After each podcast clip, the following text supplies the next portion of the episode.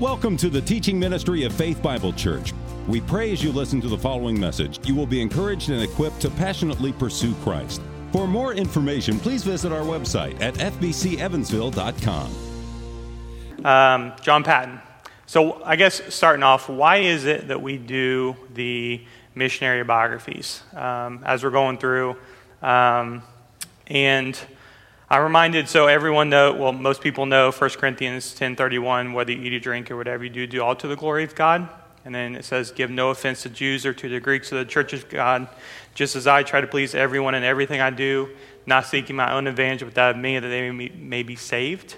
And then 1 Corinthians 11.1 1 says, be imitators of me as I am of Christ. And so that's obviously the Apostle Paul speaking, but we look at men and women who've gone before us who imitate Christ, and we want to learn about them, study them, um, read about their lives um, in hopes that we can be encouraged to, hey, it's not just Christ that is able to do this, or the Apostle Paul who's like way beyond this, but mere men and women um, by the grace of God can walk with the Lord. And so that's kind of why we are doing this study. And so I chose John Paton, uh, one, because he has a really good first name.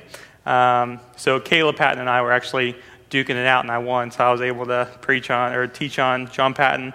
Um, but actually, when I was at um, Orlando Project, so I was involved with campus outreach when I was in college in an Orlando Project. Um, we had some short missionary biographies that we had read, and John Paton was one of them, and I rem- he's, I think, the only one that I remember. So um, I knew I was excited about it when I studied it, and so um, I got to uh, when John Paton came up, I was definitely excited about teaching on him.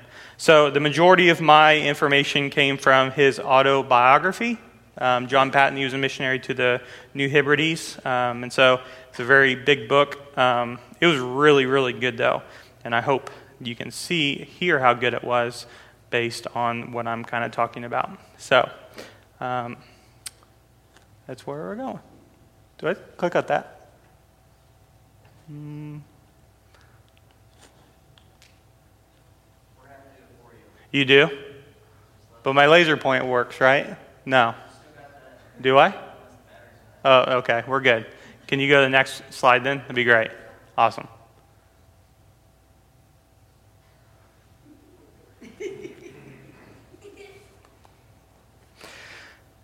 Maybe. Nice. Okay, cool.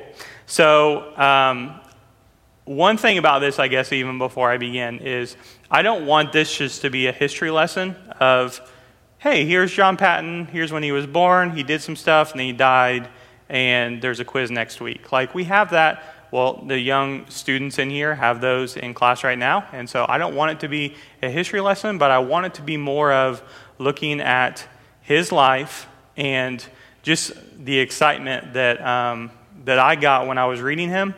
Um, and I hope that that kind of comes out again in this talk. So, brief history lesson. He was born in Scotland, May 24th, 1824, to James and Janet Paton. And in his biography, he talks about both his father and mother and kind of individually and then how they met. Um, it was really, really cool. Um, and so he was the oldest of 11 children, five sons, six daughters. So 11 is the number to beat. Um, I've got one. Um, so his father was a stocking manufacturer, um, and at the age of 12, um, John Paton took up the trade as well. And he would work, kind of learn the trade while studying. But the thing about John Paton, and a, a lot of missionaries are like this, um, is that in his free time, like meals and things like that, he would read and he would study. So the term leaders or readers um, is very much true, and I think is very true today. If you want to be a leader um, in this world, you must be a reader. Read the Bible and read good books. Um, learn to study, um, and I think it's just the same with John Paton as well. So his upbringing uh, is where I, I actually am going to spend a lot of my time because as he's growing up, this is him in his household and this greatly influenced him in becoming the man who he was. Um, and so I, am sitting there, and I'm reading his autobiography of him talking about his father and mother. And there was a lot of dust happening in the room as I was reading, and it would get in my eye and kind of water them up a little bit. It was bad. My wife's like, "What's what's going on?" I was like, "Dust in my eye. It's crazy," but it's really really good, and you'll understand why um, here in a minute. So um, here is um, so the next slide um, is this is a little thing from his um, autobiography. So he says it was this was the sanctuary of that cottage home. He says thither daily and oftentimes a day, generally after each meal we saw our father retire and shut to the door, and we children got to understand by a sort of spiritual instinct, for the thing was too sacred to be talked about, that these prayers were being poured out there for us, as of old by the high priest within the veil in the most holy place. We occasionally heard the pathetic echoes of a trembling voice pleading as if for life, and we learned to slip out and and in past that door on tiptoe, not to disturb the holy colloquy, which is a conversation, because it's a word I didn't I don't normally use, but in this holy conversation. The outside world might not know, but we knew, whence came that happy light as of a newborn smile that was always that always was dawning on my father's face.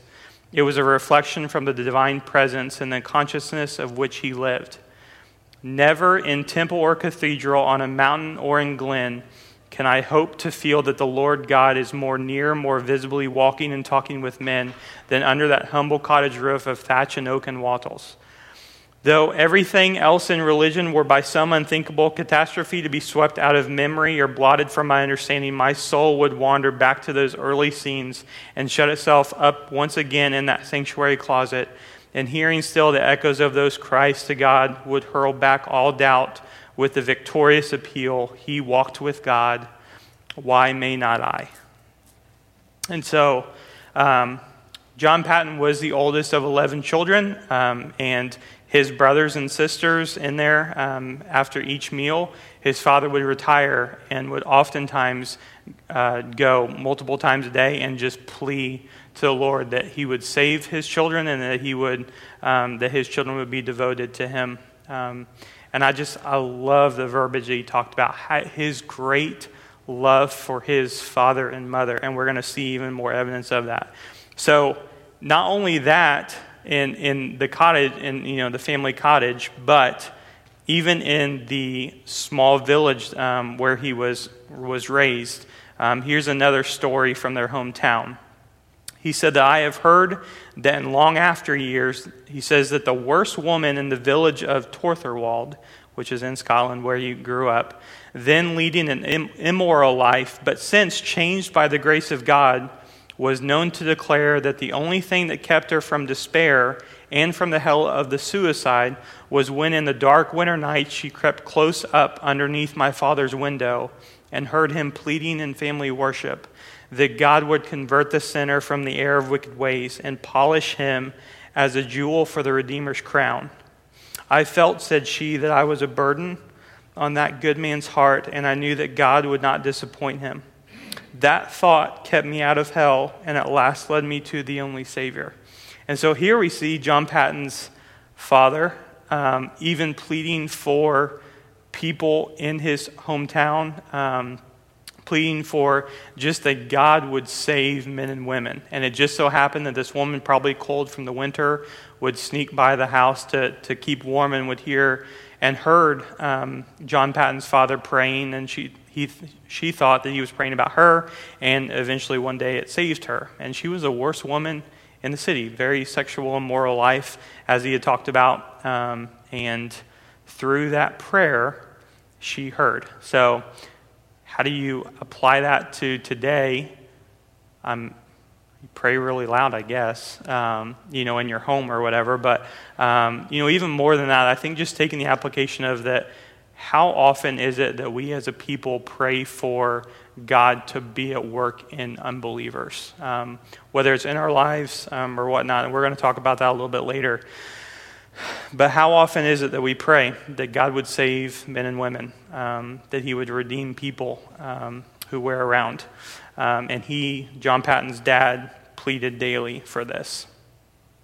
Um, so John Paton uh, stated that while looking back on his childhood, um, I, he says, I have to bear my testimony that religion was presented to us with a great deal of intellectual freshness, and that it did not repel us but kindled our spiritual interests. The talk which we have, have heard were, however genuine, not the make believe of religious conversation, but the sincere outcome of their own personalities. That perhaps makes all the difference between talk that attracts and talk that drives away. And in speaking of his brothers and sisters growing up, he says, Others must write and say what they will and as they feel, but so must I.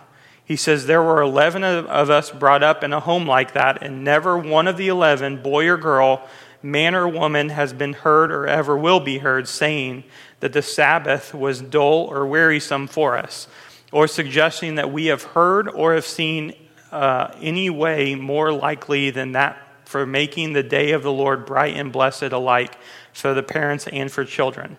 But God help the homes where these things are done by force and not by love. And so, um, can we? Oh, sweet. Um, you got that up there. So, these are just him talking about the Sabbath, which is your Sunday worship. And he says that, you know, in our household, it was never a dull thing. They were excited about Sundays because their father and mother were excited about Sundays, and it just overflowed from that excitement for worshiping the love of Christ into their children, and they were excited. He's like, this Sunday mornings was never dull, ever.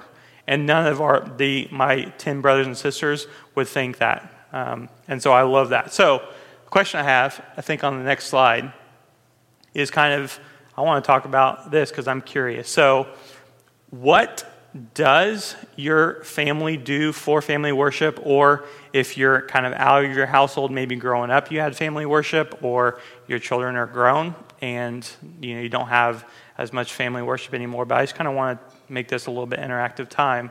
But what does or did your family worship look like growing up? Um, or what does it look like now? Like, what are just examples? And it has to be, it can be super simple. But what does family worship right now look like in your home? Does anybody have any examples?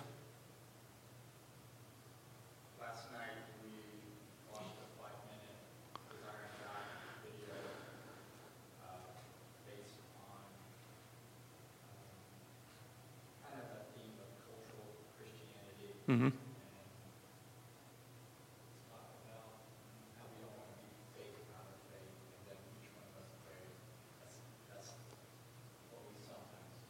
Okay.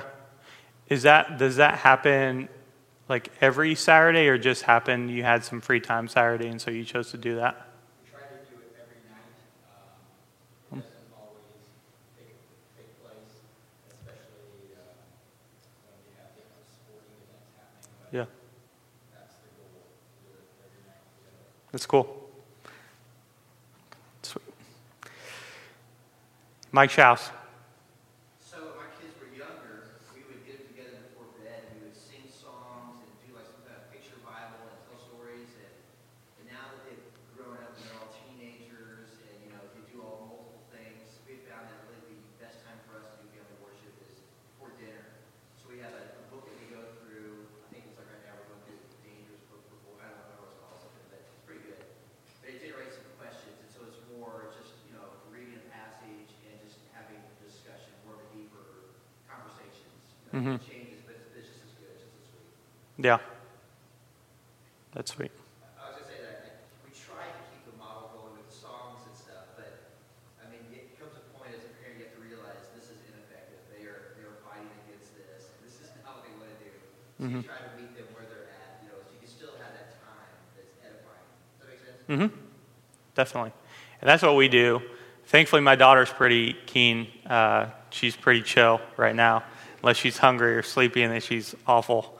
Uh, she, my, my daughter's five months old, so. Um, but we're, we try uh, every family worship on Wednesday nights, and we just take the psalm that is going to be read aloud, like this morning, that psalm, we try to read it the Wednesday before. So that's really all we do is we just kind of read a psalm, kind of talk about it a little bit, um, and then sing. And so family worship, like I think starting off, just do something. I mean, you can take you know, you can take the word, uh, you know, a psalm and just read through it and talk about it. Um, you can take a video and just, you know, probably videos with, you know, younger kids, um, you know, in um, early teenage years, late, you know, 10 years old, whatever. It's probably easier for videos and things like that, more interactive because they're involved with that. So a video is a great idea of just watching a video and kind of talking about it and praying it with it as a family. But I think doing something is great to at least start off, and then you can kind of mold it and see what kind of happens. You know, are, are my you know children at the age that they are? Um, is that helpful where they're at? Is this engaging to them, or is there something maybe different that we can have to make it more of a fun, um, interactive um, type thing? Because worship should, not be dull. When we come together and we're trying, you know, we exalt Christ and exalt the Lord and just want to talk about Him. Um, you know, it should be anything but dull. And I just think of, you know, 1 Corinthians, it says that for the love of Christ compels us or con- controls us. And so I think as, as parents um, or any individual, we must, before, you know, evangelism or family worship or whatever, are we compelled, are we controlled by the love of Christ? Are we so captivated by Christ about how much He loves us um, that it is evident in the things that we talk about, in the way that we speak, and things like that. Um, and so I think in, in, hearing about John Paton and just his father, he's praying like multiple times a day, pleading for his children. And this is like every day, and he can't think of one time where his father wasn't like this or his mother wasn't like this. And I think it's so um, encouraging to me that because of the consistency, he was captivated by the love of Christ. From his personal study in God's Word, he was captivated by it, so it was evident in anyone he had in contact with. Um, and I just love that. So thanks, guys, for sharing. Um, so family worship, I just I think it's extremely important, and it was a great influence in John Paton's life. Where as we see from this, it throws him out as a missionary because of the impact that his his family had on him. And so, um, John Paton, so he was awarded um, with receiving one year's training at Free Church Normal Seminary in Glasgow, um, which was 40 miles away from where he grew up.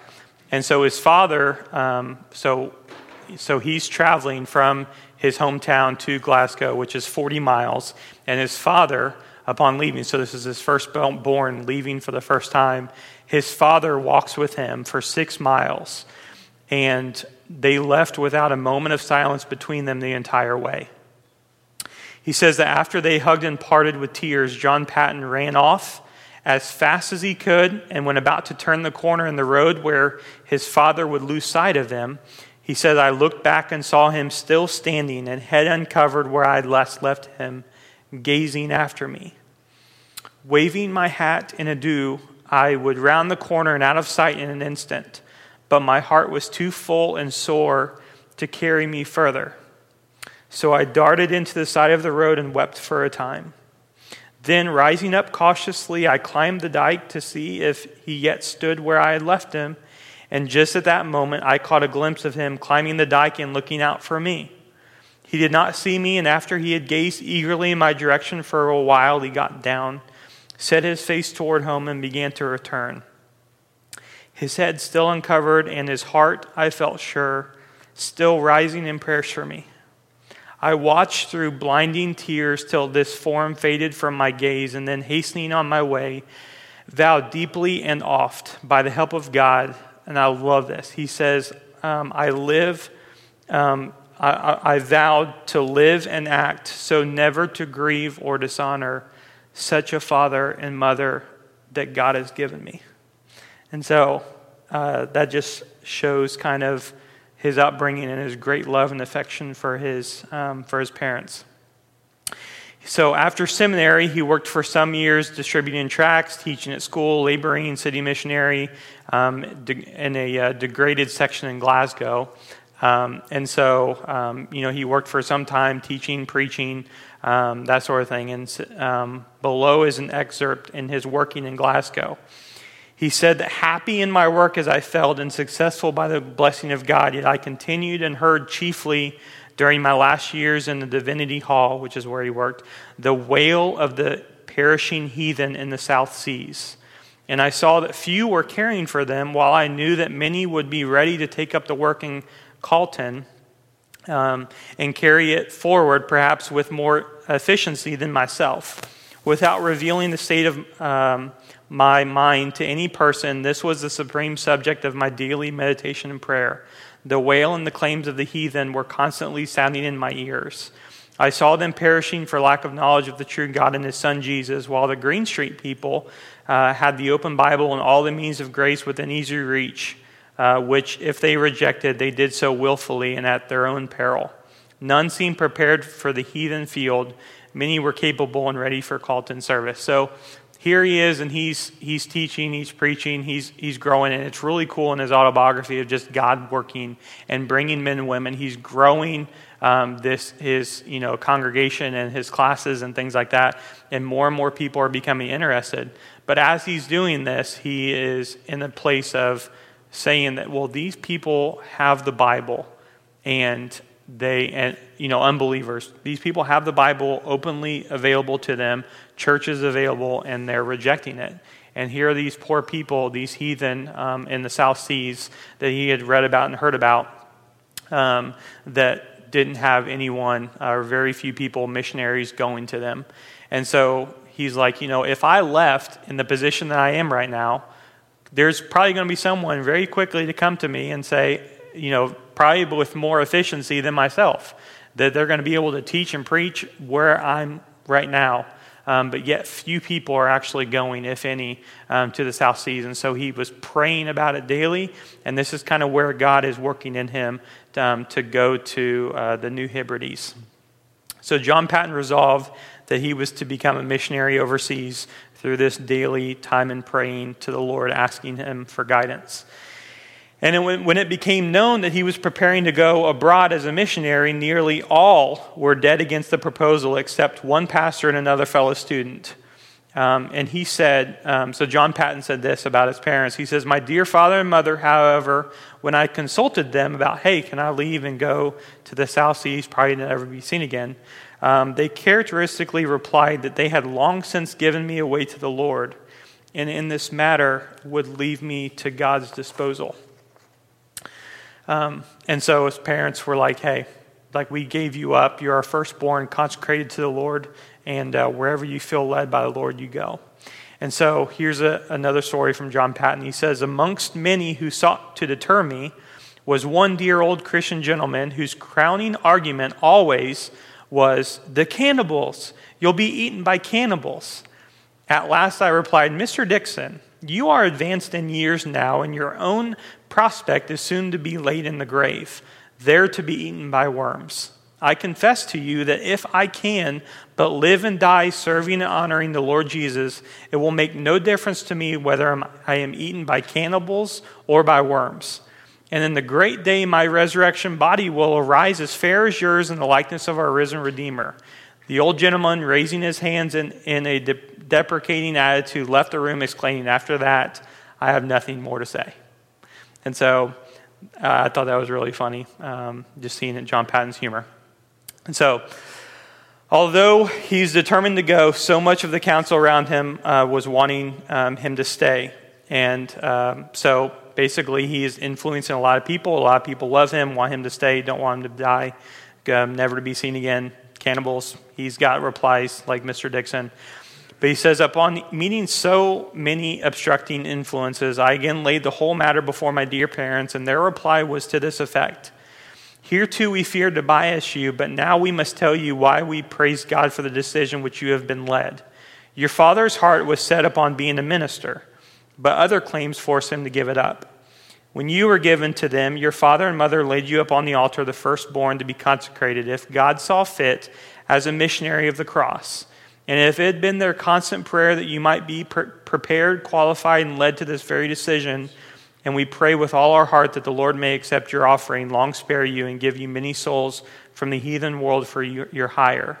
From that moment, every doubt as to my path of duty forever vanished. I saw the hand of God very visibly, not only preparing me, but now leading me to the foreign mission field. And so, for that, he is on his way to um, the southern seas Um, so when he left Glasgow, many of the young men and women of his classes he had taught had deep interest in both John Paton and his mission. And though many of them poor, they united their pennies and sixpences and bought web after web of calico, print, and wool, which they themselves shaped and sewed into dresses for the men, for the women, and kilts and pants for the men on the New Hebrides, year after year, and long after John Paton had left them on the island. And so we have, it's not just John Paton going, but even those staying behind, though they didn't have money that they could give necessarily, but they sewed dresses and kilts for the uh, men and women on the tribes for John Paton. And just in case I forget to mention this, I said I'm going to in a little bit, which I will, but in case I forget because of lack of time or whatnot, um, this was very important because he would trade with the um, chiefs, with the men there in um, the New Hebrides. And so, um, to build those relationships, to be able to buy his land, to build the church and all that stuff, it took these kilts, these dresses, these knives, and things like that that were donated.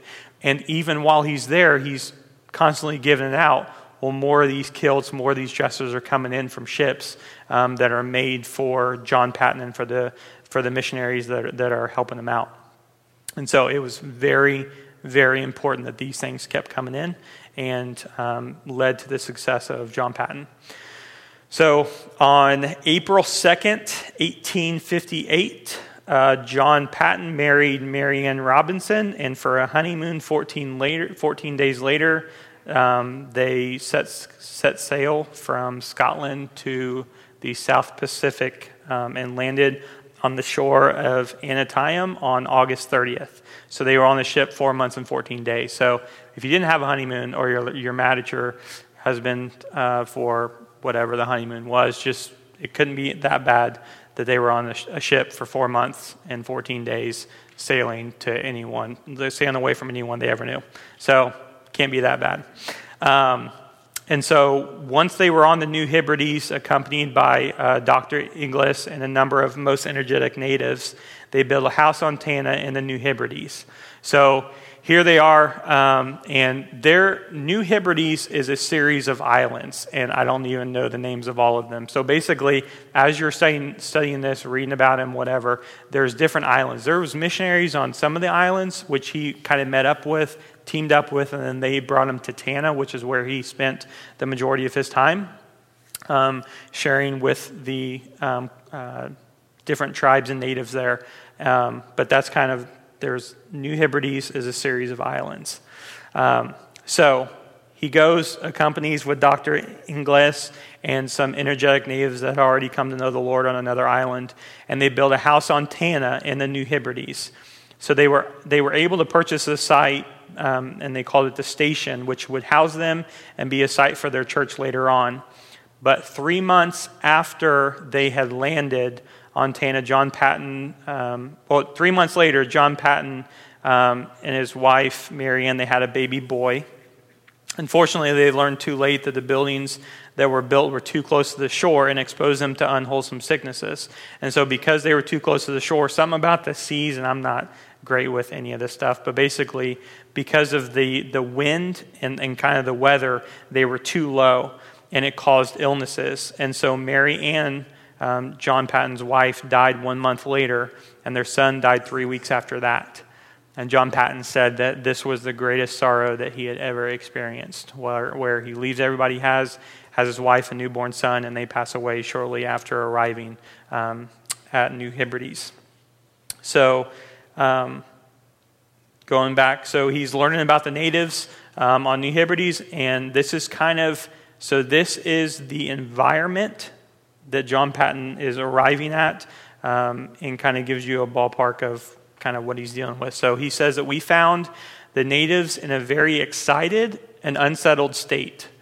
Threatened wars kept them in constant terror, war between distant tribes and adjoining villages or nearest neighbors.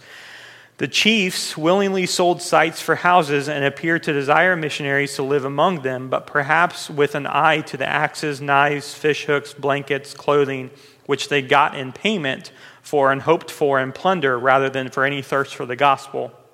So they didn't really care about the missionaries for the gospel, but just kind of what they brought in, um, um, as they were all savages and cannibals. They warily de- uh, declined to promise protection to the mission families and teachers, but they said they would not themselves do any harm, though they could not what the inland people might do.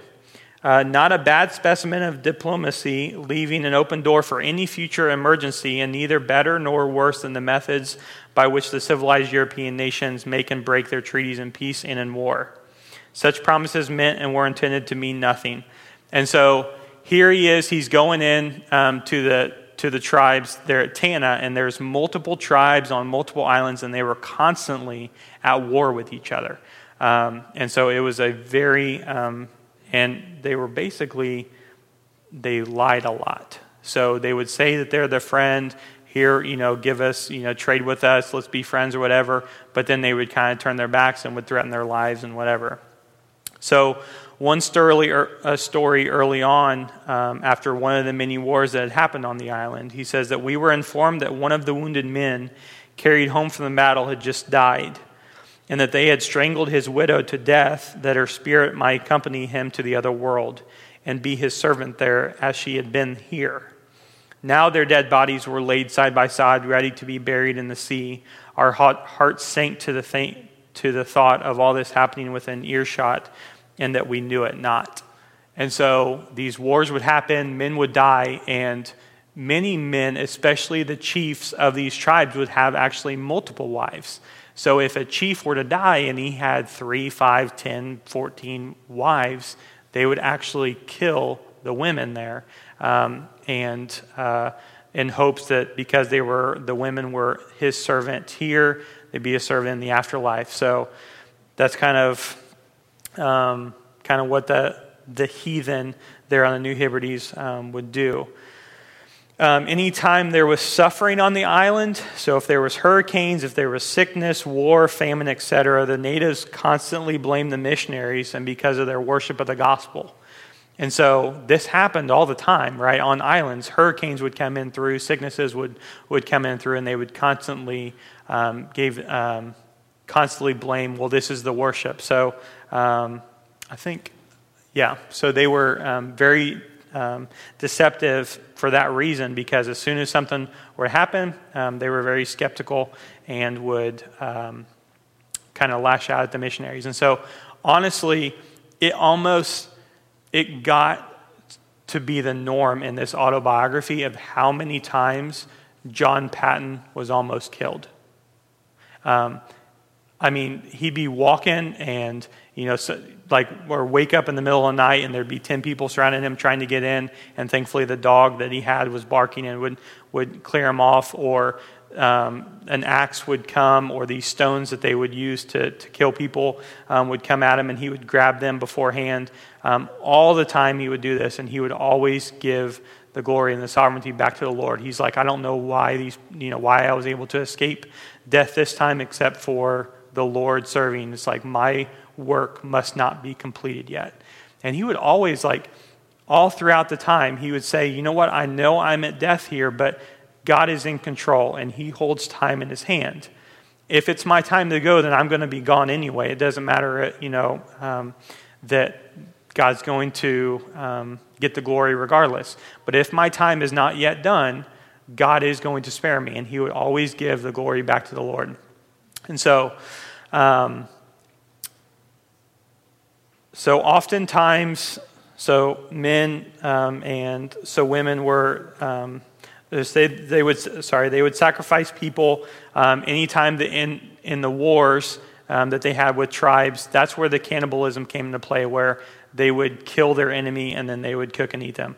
And so, um, in 1862.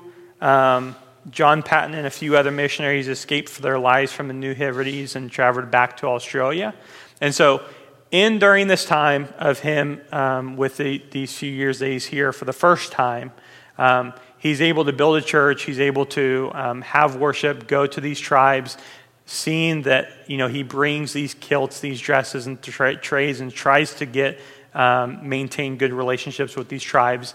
As long as there's no sicknesses or illnesses or hurricanes or anything like that, for the most part, it was fine. Um, and then he would um, have there would there was a few converts there, baptized, you know, missionary people that came devoted. Um, they started a church, started classes, things like that. Um, and then um, and just before 18, well, I guess it was the year 1862, this massive war broke out on the island, and there was multiple like chiefs that were coming against John Paton, And so it was basically left where John Paton's like, if I were to stay, it is be like it's suicide. Like I know I'm going to be killed. Literally, I've got 13 people outside my door every night wanting to kill me, and I narrowly escaped the night before. So he was able to get on a ship and leave. Um, and so they left, traveled to Australia, um, and I had a, hopefully you saw on here the little map of the New Hebrides, but it was kind of right east of Australia. And so they traveled to Australia, and it was there that they were able, able to spread the news about the heathen, tell stories, have some things that they can show them of, you know, different acts or tools or things like that from them. And he really kind of it, it got excited or excited some people in Australia about going to um, or supporting him and other missionaries to, um, to go back. And so he was able to build support. And all throughout this autobiography, there was multiple stories of just God providing means of him being able to share the gospel, share with people, and funds just kind of came in like extremely easily um, because of the Lord at work. And then from Australia, he went back to Scotland. Um, and it was there that he um, actually got married a second time to a Maggie Whitecross. That was in 1864. And then um, once they got married, they arrived back to New Hebrides in 1866, so two years after that. They had 10 children total, um, but only six of them survived um, uh, or made it past infancy. And so the struggle was whenever, because the sicknesses, their house originally sat too low to the ground. And so these trade winds would come, and, and the sicknesses, that's how is John Paton's wife and, and newborn son had died because they were in and there was a whole bunch of illnesses. So they actually had to move back on higher ground. So they had already bought the land here, and then they went up, built, uh, bought some land up a little bit higher, um, was able to try trade um, with some chiefs and purchase the land, build, and then it was there of learning that up there there was more safety. So that was the first time they were there. Second time they were there, um, so they um, John Paton, his Maggie, six children went. So, John, with the help of his wife and other missionaries, they learned the language, they committed it to writings. He was able to train other missionaries and send them to various islands on the New Hebrides. He was also able to print the entire New Testament into native languages um, by 1899 and sent missionaries to 25 of the 30 islands in the New Hebrides by the end of his life. So he was all about, yes, sharing the gospel, and yes, um, you know, building those relationships with the tribes, um, escaping the winds, learning, learning things, obviously, by trial and error. Um, but he also wanted to be a sender, and he just had such a heart for the natives at the New Hebrides. He wanted other missionaries to go. So he was definitely a sender as well while he was going. And so his wife died in May of 1905, and then John Paton died two years later in 1907 at the age of 82. And so um, that is uh, John Paton's life. So I think I'm almost perfect on time because, so I want to go back. I, I want to be offer, offer questions, but I guess any questions about John Paton's life, feel free to talk to me afterwards because I really, I love to talk about it. But why is it that we're doing this? We want to be imitators of, or, you know, Paul said in 1 Corinthians 11 1, be imitators of me as I am of Christ. We want to take John Paton's life, we want to imitate him and be able to apply that to our lives today because that's, I mean, that's um, how we become more like Jesus. And so, I guess application kind of at the end is so so, what now that we know John Paton, um, all these things about him going as a missionary? Obviously, I spent a lot of time in his upbringing because I got really excited about it, um, about family worship and just the influence that his parents had on him, and hopefully be able to encourage us in here to, if you're single, marry a godly man, marry a godly woman, be resolved, raise your children in a way that's pleasing to the Lord. But um, here we are, we're in Evansville. We're not in New Hebrides, we're not in Scotland, we're not in Australia. We are in Evansville, Indiana, and we're called by God to make disciples of all nations, just as Jesus did it, and just as people like John Paton had done it.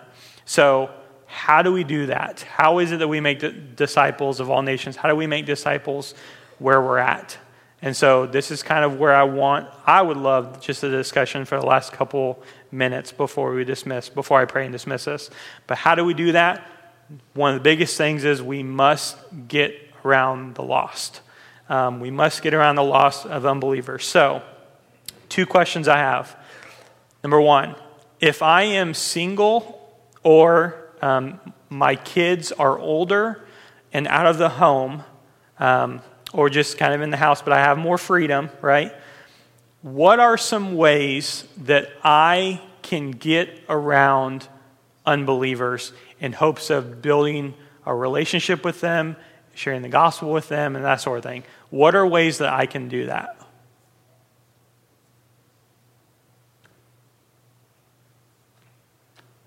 Yes? Okay. And uh, uh, so she has returned to, to church. Um, so practical ways. Mm-hmm. Uh, you know, like going to the grocery store, uh, just talking with people, Yep. you know, just every day talking with people. And some are interested, some are not. It just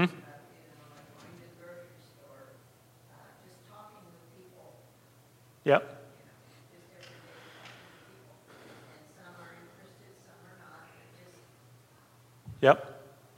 Yeah, definitely. So as you're going, so you've got a beautician. I've heard a, is it an um, optometrist? Um, you can do your dentist this way. Um, you can say, hey, you know a lot about teeth. You know a lot about eyes. You know a lot about hair. How much do you know about the one who created those things? Just start with that question and see how it goes from there. That's a great idea. So as you're going, you can build those relationships. What are some other ways? As you're single or kids are over, you got just more freedom, kids are out of the house, what are some ways?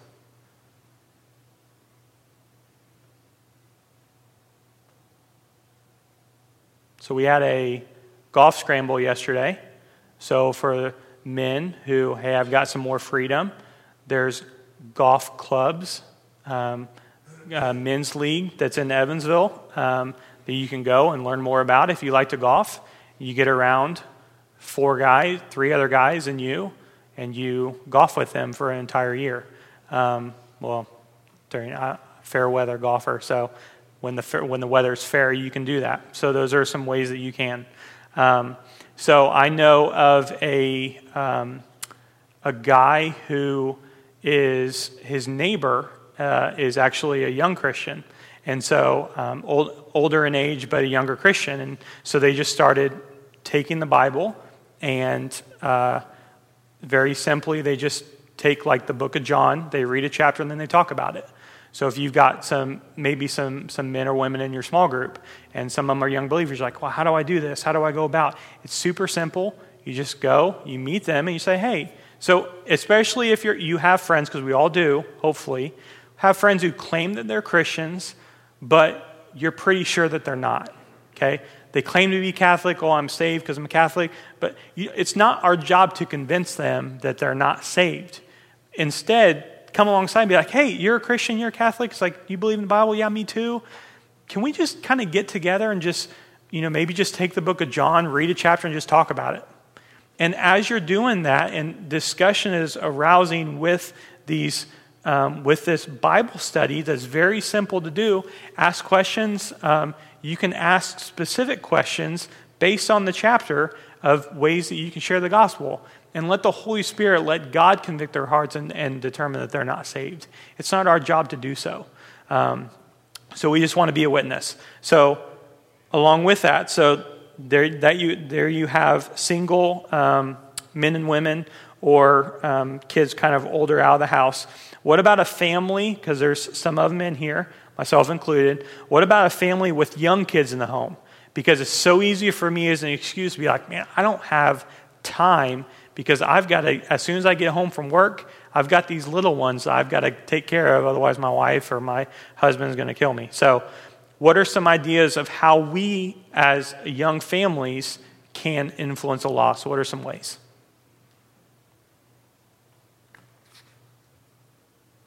We've asked other families or kids that are part of families to just join us in our family devos. Yeah, that's great. And maybe a meal too.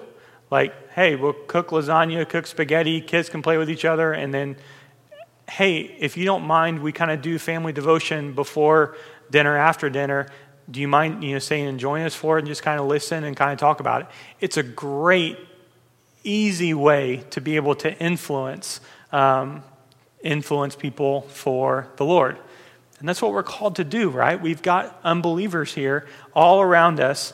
And the thing is, is how is it, and just thinking in, intentionally for ourselves, how is it that we can intentionally go and make disciples, share the gospel with um, our friends, family that's around? Um, and it's, it's so simple. Um, and so, again, I think just one last thing of just reiterating how easy it is to just bring up if someone is just somewhat interested or claim that they're a Christian or a Catholic. I love what Ernie told me. He's, you know, anytime he had someone who was Catholic, you know, say, hey, you know, do you believe in God or anything? He's like, oh, yeah, I'm Catholic. His response was, are you a saved Catholic? Um, I actually used that when I was playing basketball. This was probably like six months ago to a younger guy. He said he was Catholic. I was like, are you a saved Catholic? And he's like, uh, I mean, I was, I was confirmed. And just, and I left. And, you know, he's still around a little bit. So hopefully God's going to use that. But that's the thing is, oh, I'm a Christian, I'm a Catholic. It was like, are you a saved Christian? Are you a saved Catholic? Because there needs to be a point in time, because too many times religion is just a tradition. Like, well, I was born this way. I was born Catholic. Like, yeah, I was baptized when I was a baby. I'm saved. And then the answer to that is, well, then why did Jesus have to die? Why? If you're saved by your religion or whatever, why did Jesus have to die? And ask that question and see what they say. Well, he died for our sins. It's like, but you don't need him because you got this other stuff. So easy routes, easy questions to go to share the gospel. But I'll just encourage you as you're here in Evansville, how can you be an influence?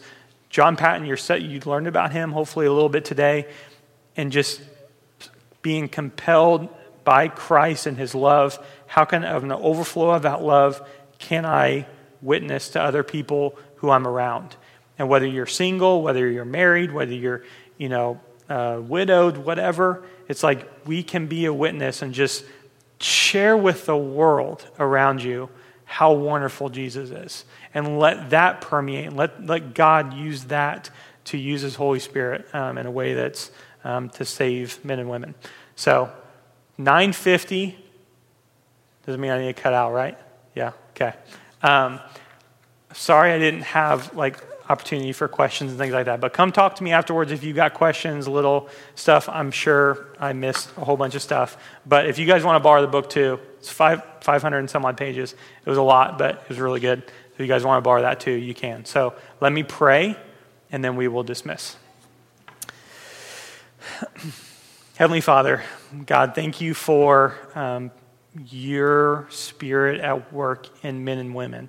God, we see it in John Paton's life, and we can see it in men and women before me today, how greatly uh, I am encouraged by these men and women um, who I get to pray with. And so, God, I just pray that you would work in our hearts. God, help us first and foremost to love Christ more. If we are feel cold in our hearts, God, if we have sin in our lives that we can't seem to, to get a grip on and to fight, and um, we feel like we're all alone, Lord, I pray that you would be merciful to us.